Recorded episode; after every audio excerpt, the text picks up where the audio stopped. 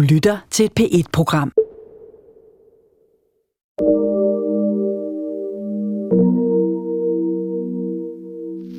Vi vil have en radio med frisk luft og godt humør. Hvis man skulle have en chance for at få noget bragt fra Theresienstadt til den danske grænse, så måtte det ske nu.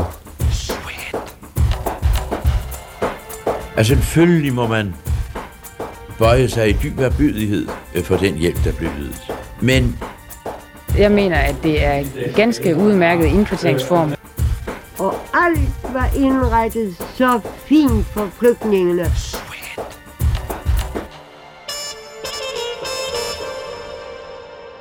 Åh, oh, den masse flygtninge. En slags vintercamping. Marlen. Salam alaikum. Salam alaikum. Sådan er virkeligheden for 30 flygtninge i Tisted lige nu. Shirvan Akdam er fra Iran og kom til Danmark i går aftes. Han er blandt de flygtninge, som regeringen har besluttet skal bo i telte.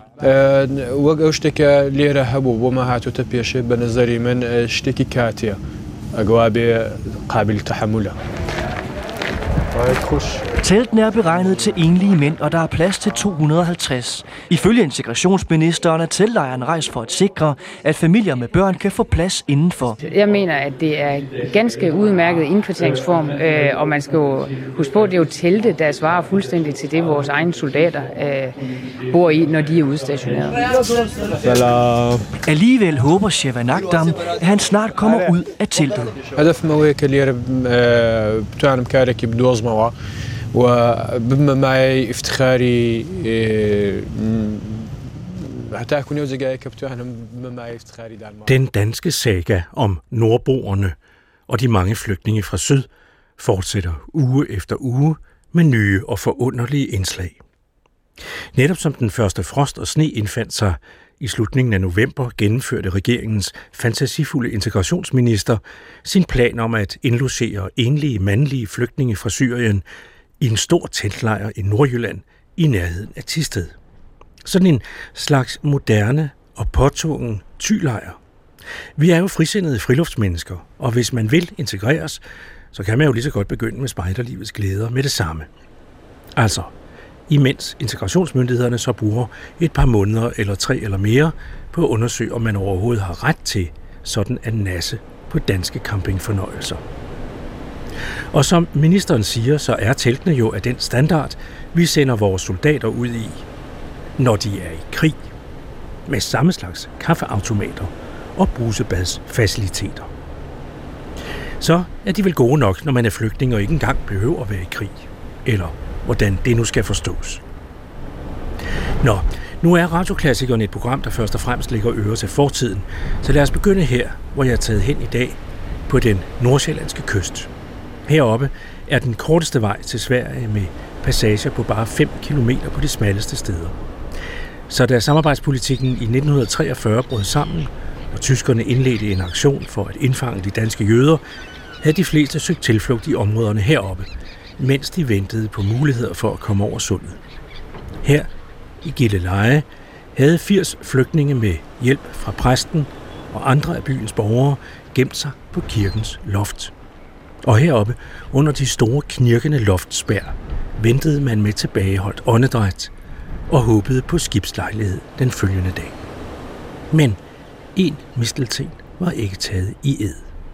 En dansk pige, ganske ung, fortalte sin tyske kæreste om de jødiske flygtninge på loftet. Pamela Havsten Mikkelsen, de har fundet deres dagbog frem fra oktober måned 1943. Ja, Og jeg har bedt dem om at finde frem til den 4. 5. oktober. Der opholder de dem i Gilleleje. ja. Hvad er det, de oplever der? Ja, det hele begyndte med, at den 4. oktober, jeg fandt min mand meget syg. Så fandt jeg ud af, der var en tog fra Esbenrup til Gilleleje. Og fra Gilleleje kunne jeg komme hjem til Årsgård. Det tog jeg. den tog der. Og når jeg kom til Gilleleje, så sagde de, at jeg kunne ikke komme videre til Helsingør, for der var udgangsforbud. Så tænkte jeg, hvad skal jeg gøre? Jeg står her i Gilleleje, og vi havde næsten ingen penge, og hvis jeg havde gået på øh, et hotel, så har jeg brugt alt det, vi havde livet af den næste måned. Jeg kom i tanke om, at vi kendte en snekkermester, det hedder Svendsen. Det var en meget pæn familie, og så tænkte jeg, måske de ville give mig husly den nat. Uh, jeg fandt ud, hvor de boede, og bankede på, kom ind og fik aftensmad, og gik tidligt i seng, uden selvfølgelig tandbørste eller noget som helst. Om natten blev jeg vækket af skyd og skrigeri. Der var så forfærdeligt, at jeg glemmer det aldrig. Men der var ikke noget at gøre. Man skulle blive, hvor man var. Var de klar over, hvem der skød, og hvem det var? Der... Jeg var klar over, at det var i hvert fald tysker, der skød. Selvfølgelig. For hvis det havde været en, en stikker, der blev skudt, så havde der ikke været den skrigeri, der kan, som jeg kan høre endnu. Næste dag havde Fu Svendsen, som snikkeren hed, uh, gået ud og hentet morgenbrød og fandt ud af, hvad der var sket. At jøderne på hotellet og op i kirketårn var blevet taget. Det var forfærdeligt. Og så tog jeg tog tilbage igen fra Gilleleje til Esbønderup. Og der var en dame over for mig, der græd. Og selvfølgelig, jeg var så rørt over det hele, og med min mand, der var syg. Så sad vi der begge to med tårne. Men toget kørt, og jeg kan høre det endnu, dum, dum, dum, dum, dum. Og man tænker altid på nogle ord, der passer til, når man kører i toget, den rytme. Og det sagde, det værste sår i verden er at miste dem, man har miskær, eller i noget retning af blikker, som jeg havde lige læst. Den kvinde, der sad i toget og græd, er de klar over, hvorfor hun græd? Hun har selvfølgelig været sammen med sin familie, og vidst, at, at de var taget eller skudt af tyskerne. De stakkels mennesker. Det Pamela Havsten Mikkelsen havde hørt om natten, var hvordan tyske SS-tropper omringede og indfangede over 100 danske jøder og tvang dem op i lastbiler. De blev senere sendt til koncentrationslejren til Regenstadt. Og det er en anden og grum fortælling. Men den historie, som jeg gerne vil fortælle i dag, ved hjælp af stemmerne i DR's arkiv, handler om de jødiske flygtninge, som det lykkedes at slippe til Sverige, og som knap to år senere vendte tilbage til Danmark fra landflygtighed. Den historie hører nemlig med til at markere 70-året for afslutningen på verdens blodigste krig i år. Nu den 8.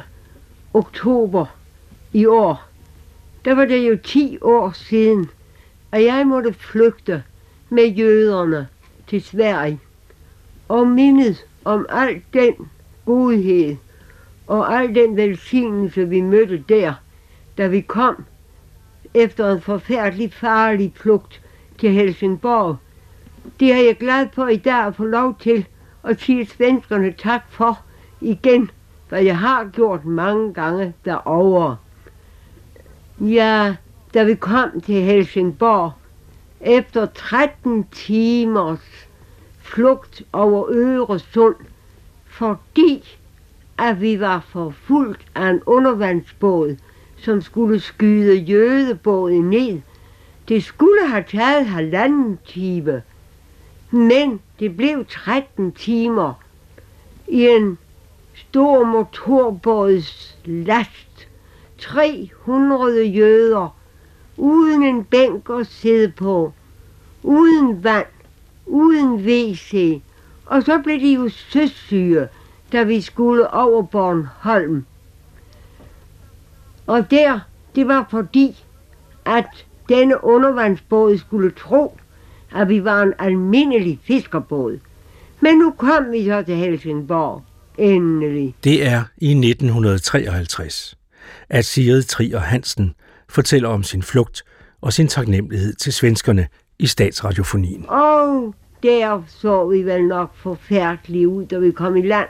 Men svenskerne stod der og sagde, velkommen hit, velkommen hit. Og det rørte mig, for det var nu altså ikke et selskab, som var videre morsomt at se på. Så kom vi i busser op til Røde Kors ret. Og det allerdejligste der var, at alle de små børn, som havde været bedøvet, alle havde været bedøvet, for ikke at røbe os, at de nu kom i varm bad, og alt det snavsede tøj blev bredt, og de fik dejligt svensk tøj på fra inderst til yderst. Og som det var den dag, sådan blev det ved med godhed, og alt var indrettet så fint for flygtningene. Og den masse flygtninge. Det var jo ikke bare de jøder. De vrimlede jo ind over Sverige, alle vegne fra. Og alle vejene, så var det ordnet så godt. Noget af det allerdejligste for mig, det var, at vi kunne alle sammen få arbejde i Sverige med løn, så vi selv kunne tjene os frem, hvem der ønskede det. Og dem, der ikke ønskede det, for eksempel en mor, som flygtede med fem børn.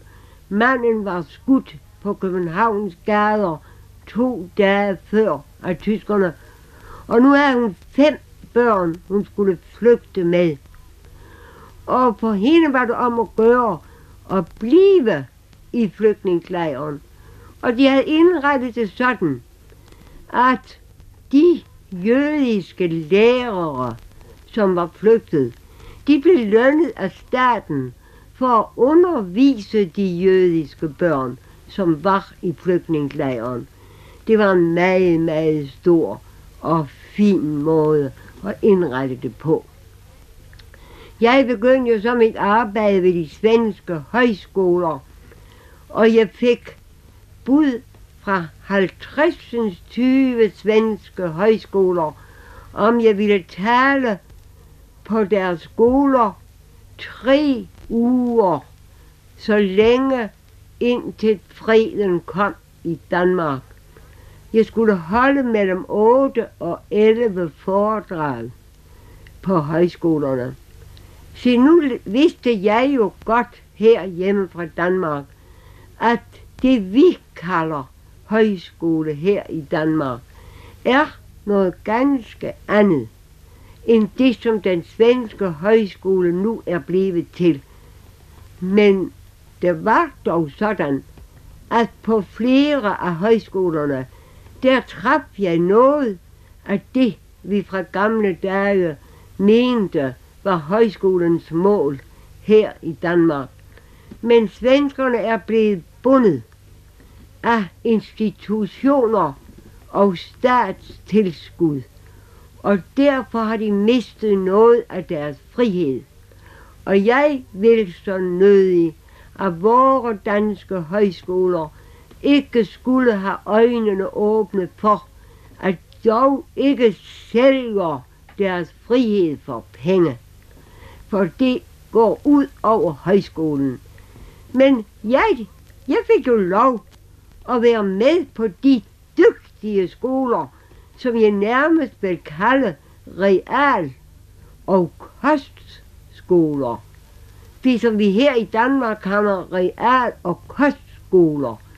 Fordi jeg var jo lykkelig for at kunne være med og sidde tre timer hver foredrag på alle disse gode skoler og tage visdom ind.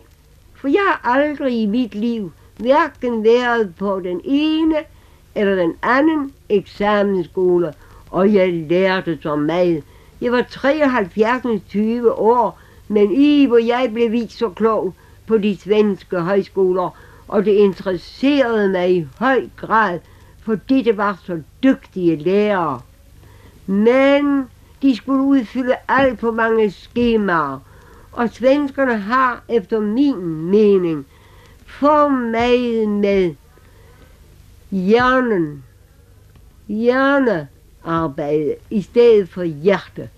Det danske højskole har mere hjertet med i gerningen, men det er nok fordi de ikke har frihed til helt at give sig hen. Og de er lidt angst i Sverige for at give sig hen. Så når jeg kom på teaterstolen, det første jeg sagde til eleverne, væk med alle fyldpændene, op til mig med øjnene, og så sagde jeg til mine kære kolleger i Sverige, hvor kan I blive varmet op, når kun I har noget hår at se på. Alle de unge sad jo og bøjede hovedet ned over deres manuskript og skrev op al den visdom, som lærerne satte op på den sorte tavle. Og så havde de jo altså en friserreklame at se på. Det kunne jeg ikke lade være med at gøre lidt løjer med dem for. Men ellers, det var meget, meget dygtige lærere derovre. Så I kan bare tænke på, at svenskerne altid bruger ordet læse. For eksempel, kan du læse din trosbekendelse? Kan du læse fader vor? Kan du læse bordbønnen? Ja, men her siger vi, kan du bede fader vor? Kan du bekende din tro? Kan du bede eller synge din bordbøn? I forstår godt, der er en forskel. Det er ligesom, der er noget blufærdigt, men det er ikke altid rigtigt, synes jeg. At det altid er læse og læse om papir. Meget mere fra papir og til hjerner, end fra et varmt hjerte til varme hjerter, som tager imod, i stedet for at sidde og vi ikke får de unges øjne. Jeg havde mange, mange dejlige oplevelser i Sverige. Og det allerdejligste, det var jo næsten, da jeg fik at vide, at freden var kommet tilbage i 45. Jeg var på den store Birkagården, og sanglæreren, han var inde i kollegiets dagligstue, og jeg var faldet i søvn inde på gæstrummet, og så kom han springende hen, og op med døren, og knakkede ikke alls, men kom ind, og mor Danmark, kom, kom, og skynde dig. Og da jeg så kom ind, så stod radioen og sagde, Danmark frit, Danmark frit. Det var ikke til at tro. Og så var han så dejlig. Tårne løb lige ved hans kinder, den unge svenske sanglærer. Og han knudede sine hænder og sagde, Åh, elsker det lille Danmark. Er du fri? Og så sagde jeg, men hvem kan jeg dog omfavne? Så sagde han, kom i min fam, og bredte sin arme ud. Og så sprang jeg om halsen på sanglæreren, og vi græd og vi lå begge to. Og det var en velsignet stund. 4. maj 45. Jeg var på vej til Lapland dengang. Og var med flyvemaskine fra Malmø til Lapland. Der skulle jeg tage den aller nordligste højskole oppe i Sunderbyen ved Luleå. Og jeg var på vej og måtte i flyvemaskinen, og jeg havde ikke meget lyst til at komme nordpå, når Danmark var frit. Så ville jeg hellere hjem. Jeg ville hjem til Danmark igen, men jeg havde lovet det. Og jeg sagde altid til vores elever, at vi må holde, hvad vi har lovet. Og derfor gik jeg i flyvemaskiner nordpå. Og der boede jeg hos den svenske, hos konsulen, deroppe i Luleå. Og der fik jeg bud, at min plejesøn var kommet efter mig til Stockholm. Og jeg kom i flyvemaskinen igen, der havde jeg holdt fire foredrag deroppe, men skulle have holdt 11. Men jeg fik fri, og jeg kom til Stockholm, og der stod min plejesøn og tog imod mig. Og det var så underligt at se ham igen, for han havde været så forfærdelig under tortur af tyskerne. Og nu var han sluppet ud af Vestre fængsel, men alt på ham, det dirrede, så der nerverne var i sådan en dirrende, dirrende bevægelse, både hans hænder og i ansigtsmusklerne. Men vi kom rigtig nok sydpå, og vi kom ned til Skåne. Og nu forstår I, at det var vel en glædelig fest at komme ud og komme op på skibet, og jeg skulle have egentlig betalt 12. Men de ville ikke have noget. Og vi kom op på det øverste dæk, og så da jeg skulle til at sejle, så stod Inge Olsen dernede og sang. Jeg elsker de grønne lunder med tonernes vuggende fald. Jeg elsker de blanke sunde med sejlernes tusindtal. Og i det skib, gik hjem til Danmark med mig, så sang han. Så er der en Gud for oven, der råder for Danmarks sal. Det var det sidste, jeg hørte i Sverige.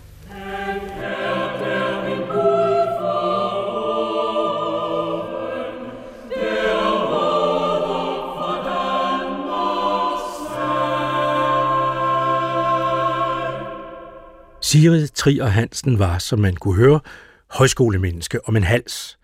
Hun var også født i Vallekilde og dannede som voksen forstanderpar for Vallekilde Højskole sammen med sin mand.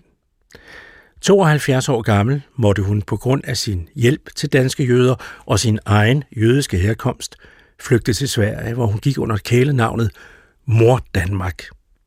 Og som man kunne høre, så tillod hun sig som flygtning også et par klart synede betragtninger over asyllandets begrænsninger.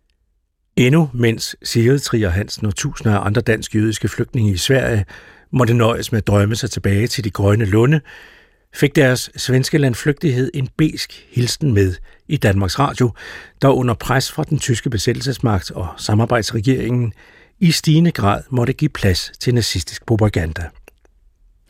En af de danske nazister, der anvendte radiomediet, var den kongelige balletdanser Leif Ørnberg.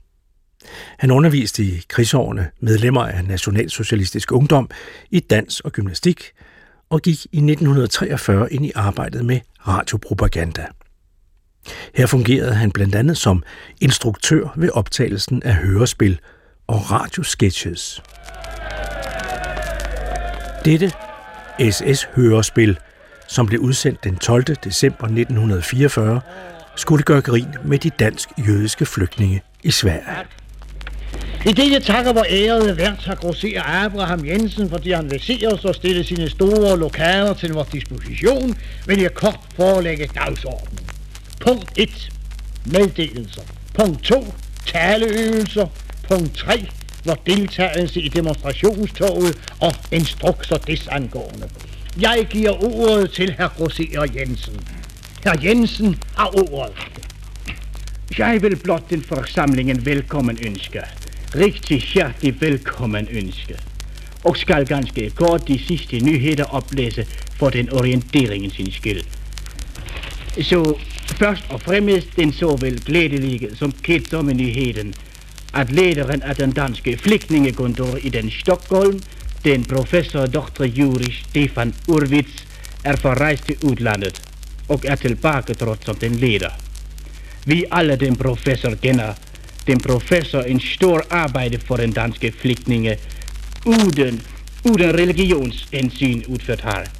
Og vi ham hedrer med en halv minut i stillheden.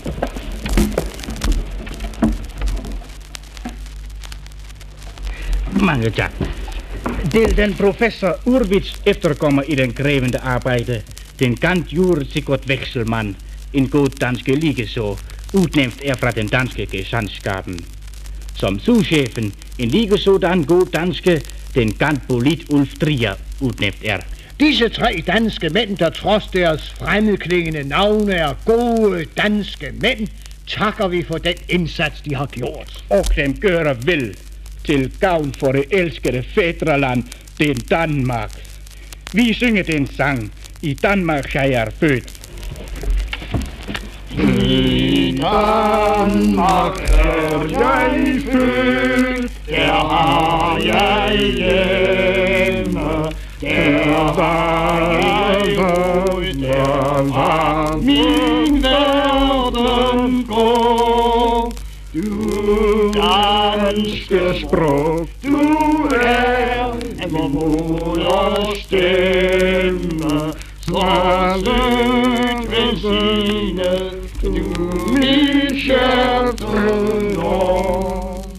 Du danske friske strand, med alle vente vande, står mellem æblehegn og humlehave.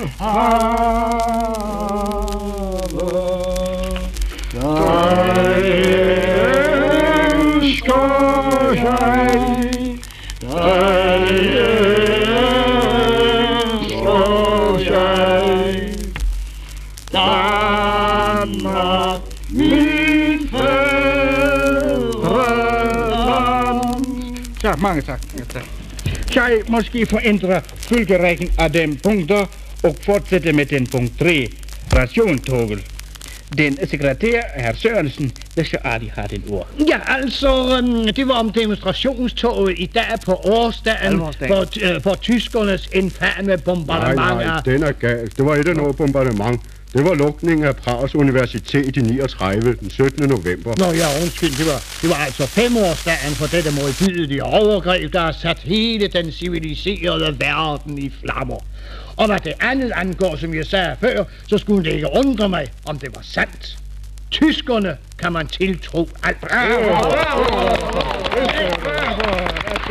Men, men altså, mine herrer og damer, det der skal ske er kort fortalt, at vi alle, alle vi danske, som står hinanden nær, som er samme blod, vi må samlet deltage i denne store og vigtige demonstration sammen med vores brødre for svenskerne og nordmændene, som møder fuldtallige op. Festen er planlagt med et tog, som udgår fra denne plads, hvor vi hurtigt går ned, når det kommer forbi og slutter op i rækkerne med vores Dannebro, som herr Abraham Jensen har skænket. Og så slutter vi som sagt op i rækkerne i første række. For altså, øh, altså for fanens skyld. Hvad, hvad er der, Peder? Jeg går med fanden. Nej, nej. Nej. Det, det, det får... Nej, det vil vi anmode herr Abraham Jensen om. Dels af to grunde altså. Dels at han er dansk jøge, og derved viser vi vores samhørighed med de danske jøger. Og, og dels også, fordi herr Abraham har købt fanen og vil overrække den til vores gruppe. Og, og, så, og, og så var der ikke mere. Nu kan du, Sørensen. Nå, ja, ja, så er det punkt 2. Taleøvelser. Det er nødvendigt, at vi driver en kraftig agitation, og derfor er i øvelse i talefærdighed. Det er ikke nok, at man ved, hvad man vil sige. Det står på papiret, eller snydesedlen, som man kalder det. Men også først og fremmest, hvordan det bliver sagt. Initiativet til dette talekursus er taget af vores ærede vært, herr Abraham Jensen. Bravo! Og, øh, og jeg vil nu give ordet til herr Abraham Jensen. Her den manuskript er med den talen, og nu den herr Gaspersen. Vi beder den læse, deklamere den talen til Sverige. Ærede tilhører, kammerater.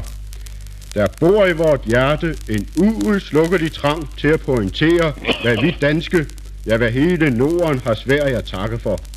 Danmark, Norge, Sverige og Finland. Slet den Finland, den skal vi ikke have med. Er der ikke en, der kan låne mig en blyant? Jo, så. Tak. Det var Danmark, Norge og Sverige. Skal I sætte Island på også? Og Island er udelelige dele af Norden. Dele, hvor Danmark og Norge vonder sig under den tyske slave. Det skal siges med mere sådan dramatisk slavepisk. Den tyske slavepisk. Sverige, dette frygtløse land. Vi sang i skolen, for sanding og ret bliver armen ikke træt, men hjertet har brudt ind mod Danmark. Dette frygtløse land har allerede ved at modtage de danske flygtninge indlagt sig uvisnelige fortjenester. Undskyld, jeg afbryder, men kommer Levin ikke? Det er Levin forrejst med og små barn til Amerika. Men så Moses Goldstein? Goldstein da. Den Goldstein også forrejst. Begge til Amerika. Mange dem russer. Men jeg bliver dem russer. Tjenester. Undskyld, jeg afbryder, men kommer Levin ikke? Det er Levin forrejst med og små barn til Amerika. Men så Moses Goldstein? Goldstein da. Den Goldstein også forrejst. Begge til Amerika. Mange dem russer. Men jeg bliver dem russer ikke så slem. Og jeg er derfor den ære og glæde at overrække den forsamlingen den flag, den Dannebro, som en gave og præsent fra danske jøder, som føler sig et med de edle danske, øh, andre danske. Nu, den er i omslag, men snart det tages af, og den kostbare dug, rødt som blod og hvid som en jomfru, der udfolder sig i øh, foran vores rækker. Leve Danmark!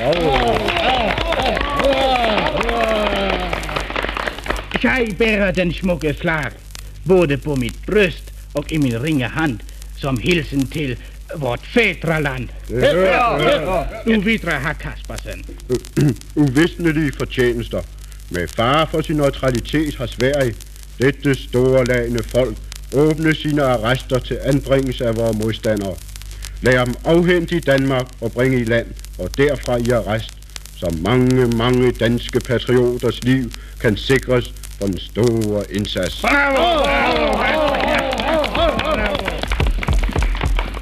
I forståelse med vores frihedsråd uddanner vi i Sverige mandskab til væbne indfald i Danmark. Bravo, bravo. Her skal I råbe stærkt bravo. Klap i den hænder. Det ægle Sverige modtog vores flygtende politifolk. Bravo, bravo. Vores flygtede patrioter. Bravo, bravo. Vores torpedobåd. Bravo. Storebæltsfærgen. Det kalder jeg en indsats for Danmark. Nu må hellere den her Petersen fortsætte. Det var godt, der Kaspersen. En indsats for Danmark, vort elskede Danmark, som vi aldrig glemmer. I alle råber bravo. Men også vores egne patrioter vil vi ved denne lejlighed hylde. Vi hylder de mænd, der med fare for deres eget liv har udført de nødvendige mor. Der med fare for deres eget liv har indført våben og ammunition fra Sverige til Danmark, så landet står parat til borgerkrigen, når Frihedsrådet vil sige de stolte ord nu, og vi vil svare, vi kommer. Bravo! Der er toget, der er toget, nu kommer de. Lad os gå ned, Abraham. ned, Abraham. Hjælp mig løse den flag op, den er helt snirt fast. Nu er den i orden. Øjeblik. Den er bare godt med den gode vejr. Den fane mega dyr, 300 kroner.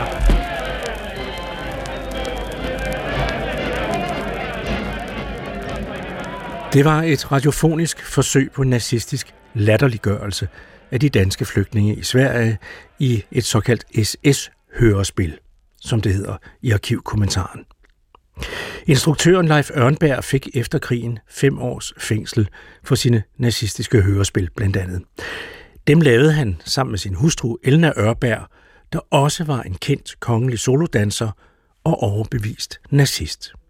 Begge måtte også drage i landflygtighed efter fængselsafsoningen herhjemme. De slog sig ned i Franco-diktaturet Spanien, hvor de levede til deres død i henholdsvis 1969 og 71.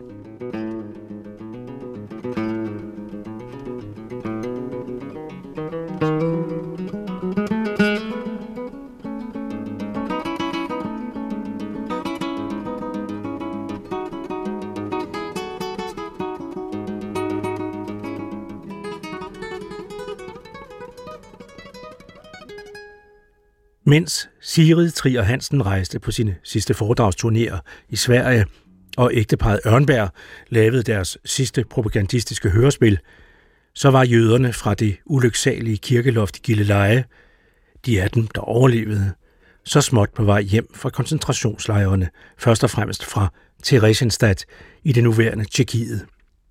I øvrigt ikke første gang, der sad danskere bag lås og slå der. Allerede i 1864 sad i Theresienstads kasematter danske soldater, der var taget til fange under slaget ved Dybøl i april samme år. Hver tiende af de danske jøder overlevede ikke opholdet der. Men så kom busserne, de hvide busser. Og som journalist Per Storm Madsen fra Danmarks Radios distrikt Odense kunne løfte sløret for en række udsendelser i 1984, så var det ikke mindst en gang dansk smørbrød og snaps, der var med til at få jøderne ud af Theresienstadt. Wenn die Soldaten durch die Stadt marschieren, öffnen die Mädchen Fenster und die Türen. Ei warum, ei darum, ei warum. I foråret 1945, mens 2. verdenskrig synger på sidste vers, er afdelingsforstander ved Statens Serum Institut, Johannes Holm, i færd med at organisere hjemtransporterne af danske og norske fanger i de tyske koncentrationslejre. Det sker i et fra svensk side modvilligt samarbejde med grev Folke Bernadotte, som helst vil klare det hele selv med sine egne busser. Men da halvdelen af den svenske styrke skal hjem ved i arbejdet, får han brug for det danske hjælpekorps, som Johannes Holm repræsenterer. Hjælpekorpset træder til og overtager det meste af aktionen. Samtidig er Johannes Holm blevet en slags privatchauffør for Gestapo-chefen Dr. Renner. Et bekendtskab, der kommer ham til nytte, da de danske jøder i Theresienstadt skal løslades. Den aktion er ikke så lige til, og grev Bernadotte vil ikke have noget med den at gøre. På et møde prøver danskerne at overtale ham, men forgæves. Så havde vi igen et lille dansk krigsråd, og besluttede, at så måtte vi gennemføre det som en ren dansk aktion. Vi havde jo nu tilstrækkeligt med transportmidler, busser og ambulancer, danske busser og ambulancer, chauffører, læger, sygeplejersker, hele det nødvendige personale. Vi måtte kunne gennemføre transporten fra Theresienstadt til Danmark alene. Vanskeligheden var at få tilladelse til at få jøderne udleveret fra Theresienstadt. Det skulle opnås gennem Gestapo. Jeg fik som opgave at tale med Dr. Renner om det, og havde en lang samtale med ham. Han stillede sig til at begynde med noget afvisende. Men da jeg insisterede på og sagde, at det var overordentligt vigtigt for os at få det gennemført, gik han med til først at sende sin næstkommanderende, en her Danziger, til Gestapo-hovedkvarteret i Berlin for at opnå tilladelse. Men da jeg lidt senere havde en samtale med øh, herr Danziger, opdagede jeg, at han var absolut imod at deltage i nogen aktivitet, der havde med jøder at gøre. Jeg snakkede igen med Dr. Reinow, og Dr. Reinow indvilligede i at tage en tur til Berlin og, og diskuterede det direkte med gruppen Fyre Møller, som var den eneste, der kunne give tilladelse. Og øh, jeg kørte ham til Berlin, og han forhandlede, men det viste sig, at gruppen Fyre Møller ikke var i Berlin på det tidspunkt. Og ingen andre kunne give tilladelse til at gøre noget ved jøderne. Han havde derfor fået den aftale, at de skulle telefonere besked til ham fra gruppenfører Møller, så snart øh, han kom tilbage til Berlin. Beskeden skulle gå til Frederiksruhe. Vi ventede så på, at der skulle komme en telefonopringning til Dr. Renner i øh, Frederiksruhe den følgende dag, den 11. april. Men der kom ingen. Og vi fulgte nøje med i krigssituationen og så, at det, de to parter, de nærmede sig hinanden. Men så talte vi med Dr. Reinov, og han blev klar over, at situationen var alvorlig, at der må gøres noget omgående, og han gik med til at gøre det. Og han lagde en plan, at man kunne sende en konvoj af busser fra Frederiksruhe, samtidig med, at han og jeg tog over Berlin for at tale med gruppenfører Müller, og derefter til Theresienstadt. Der var, han havde et problem. Han ville være sikker på, at, at kunne sige til gruppenfører Müller, at de danske jøder ville blive modtaget i Sverige. Og han henvendte sig derfor til Bernadotte, som lige øh, havde sin sidste dag i, i Frederiksrue, og fik bekræftet af Bernadotte, at hvis de danske jøder kom til den svenske grænse, ville de selvfølgelig blive modtaget. Var det øh, Folke Bernadottes øh, indsats i den side af historien, altså at han gav det tilsavn? Ja, det kan man vist godt sige. Og hvad gjorde I så, dig og Dr. Reinov? Vi, vi tog afsted, og samtidig, men samtidig havde man fået organiseret den konvoj, der skulle sendes af, samtidig med, at vi tog til Berlin. Det viste sig, at da vi fortalte de to svenske, kaptajn Folke og Dr. Arnoldsen, hvad vi havde planlagt, at de danske busser skulle køre derned, erklærede navnet Folke, at det var for vanskeligt i den situation. Der skulle køres hurtigt for at nå det. Og derfor synes han, at det skulle gøres kun med benzindrevne vogne. Og han sagde, at vi må overtale major Frygtmann til at give os tilladelse til at køre med de 24 svenske busser. Eventuelt med blandet skandinavisk besætning.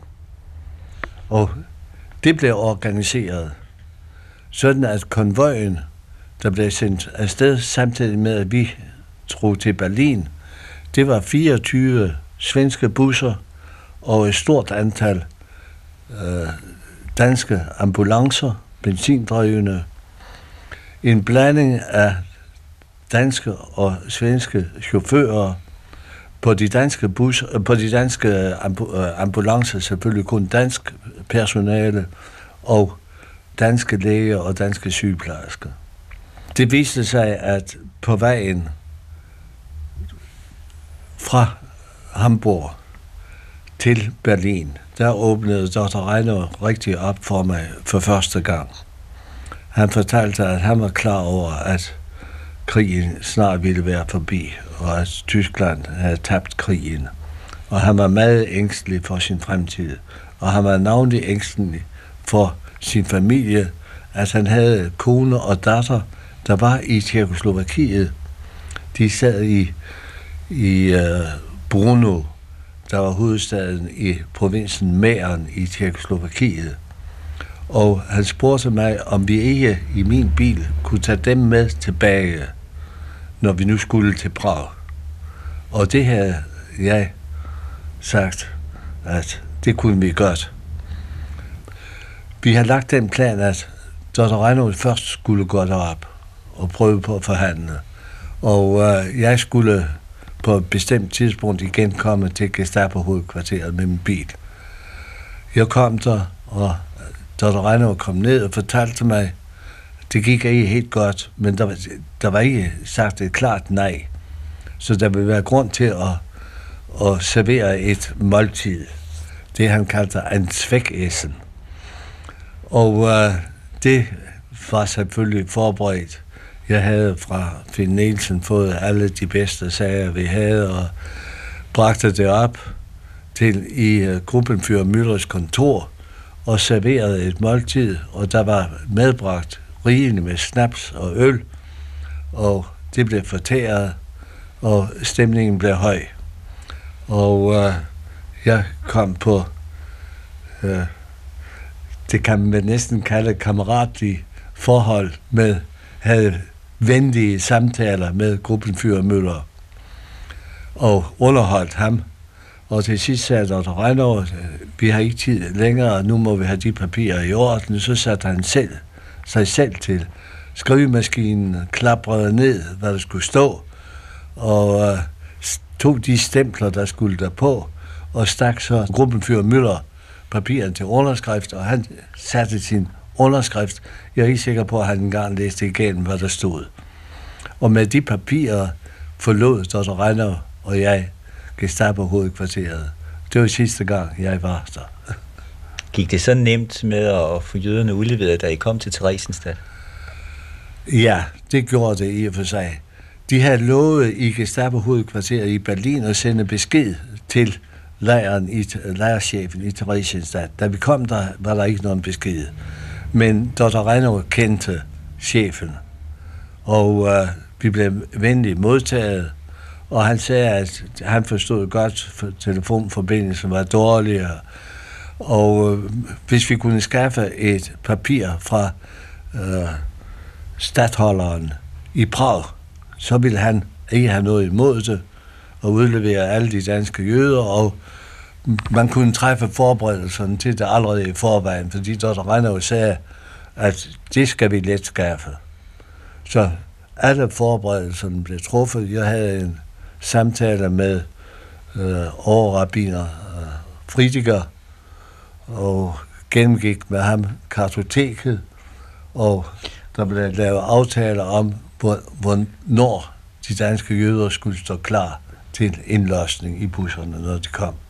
Det viste sig, at den kolonne, der var sendt afsted, den kom lidt senere, fordi den havde måttet tage en omvej.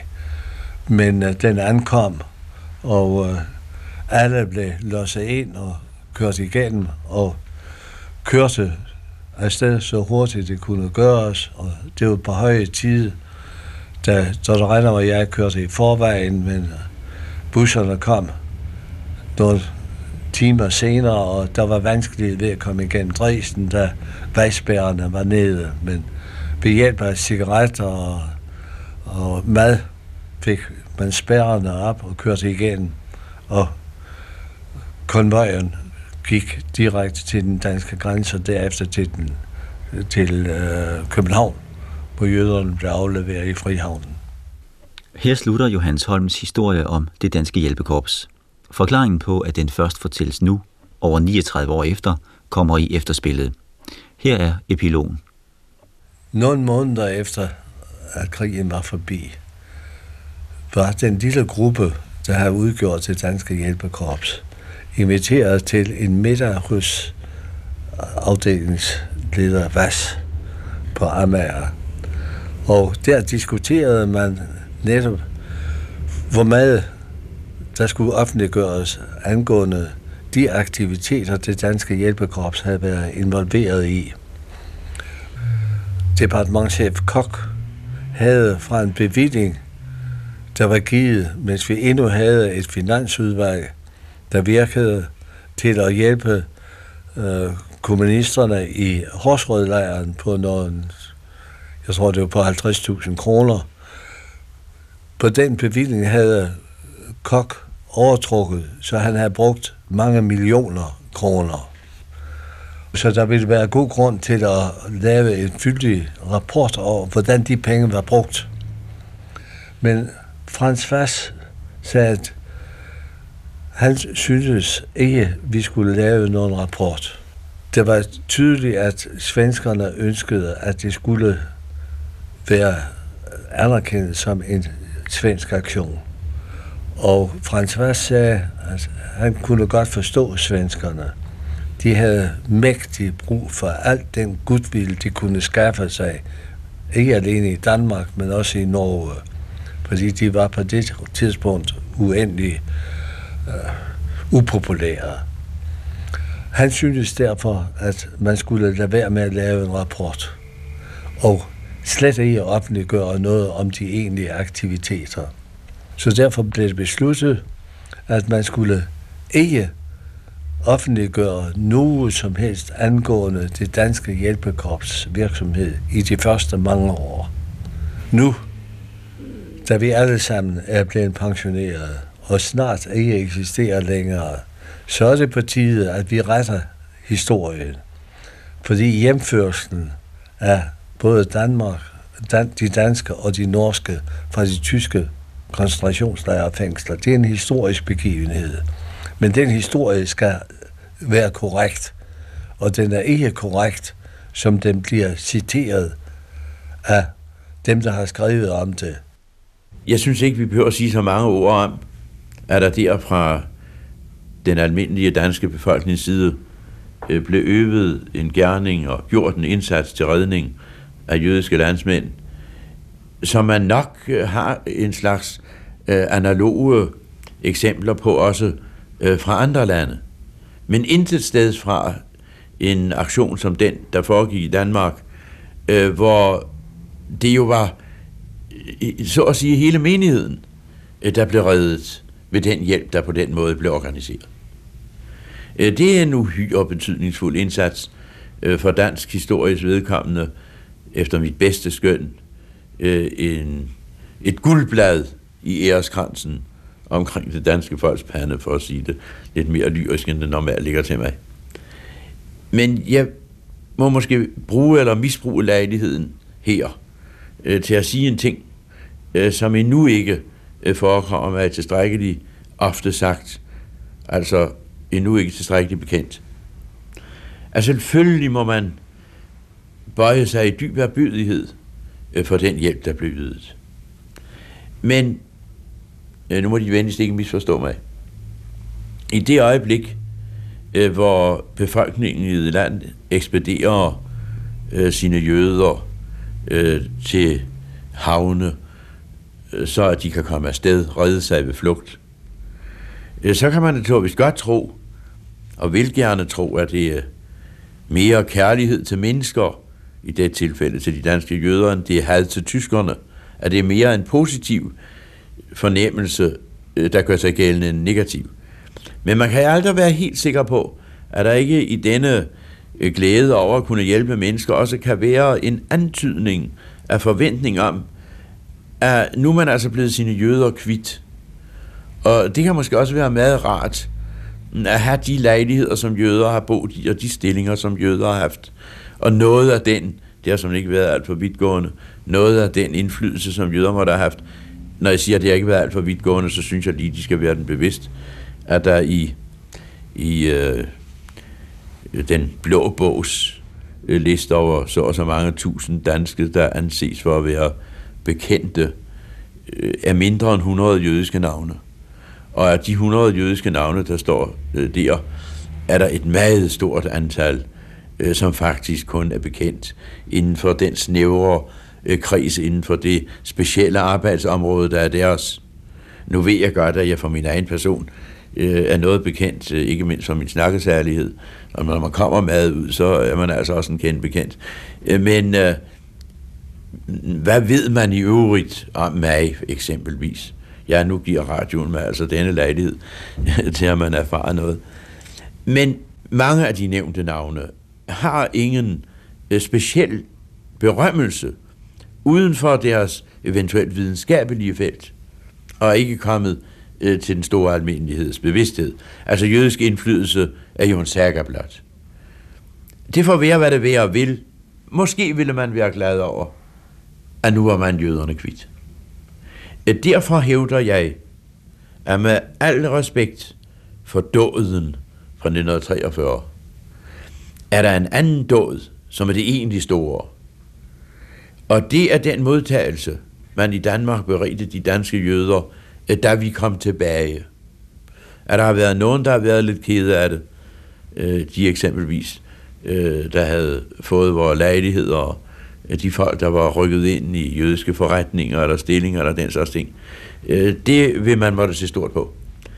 Men det danske folk som sådan modtog de tilbagevendende danske jøder med alle tegn på oprigtig glæde, med en velkomst så bredt fagnende, at jeg skønner, at dermed har det danske folk for alvor dokumenteret sit sindelag over for de danske jøder. På helt afgørende måde. Og jeg taler om det, hvor jeg kommer hen i verden. Og siger, hvis I vil berømme Danmark, så for min skyld gerne 1943.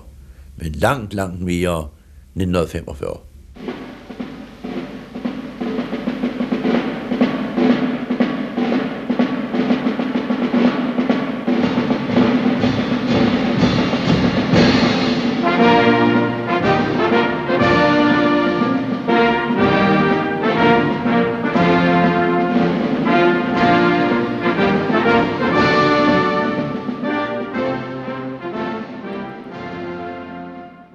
Det var her til sidst rabiner for de danske jøder i Sverige og senere overrabiner i Danmark, Markus Melchior.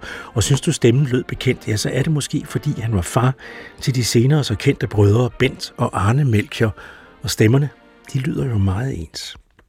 Det er svært at forestille sig, at vores modtagelse af syriske flygtninge i teltlejre og af vrangvillige kommuner skulle kunne blive endnu et guldblad i dansk historie.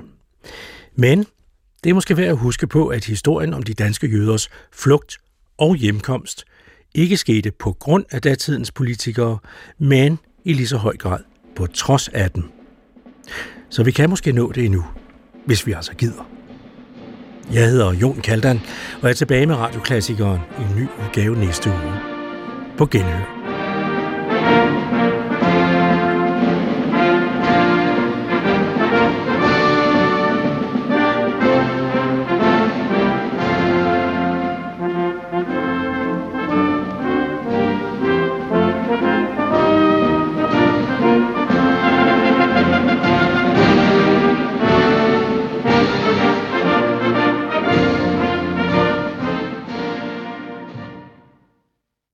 Du kan finde alle P1-programmer på dr.dk-p1. Det giver mening.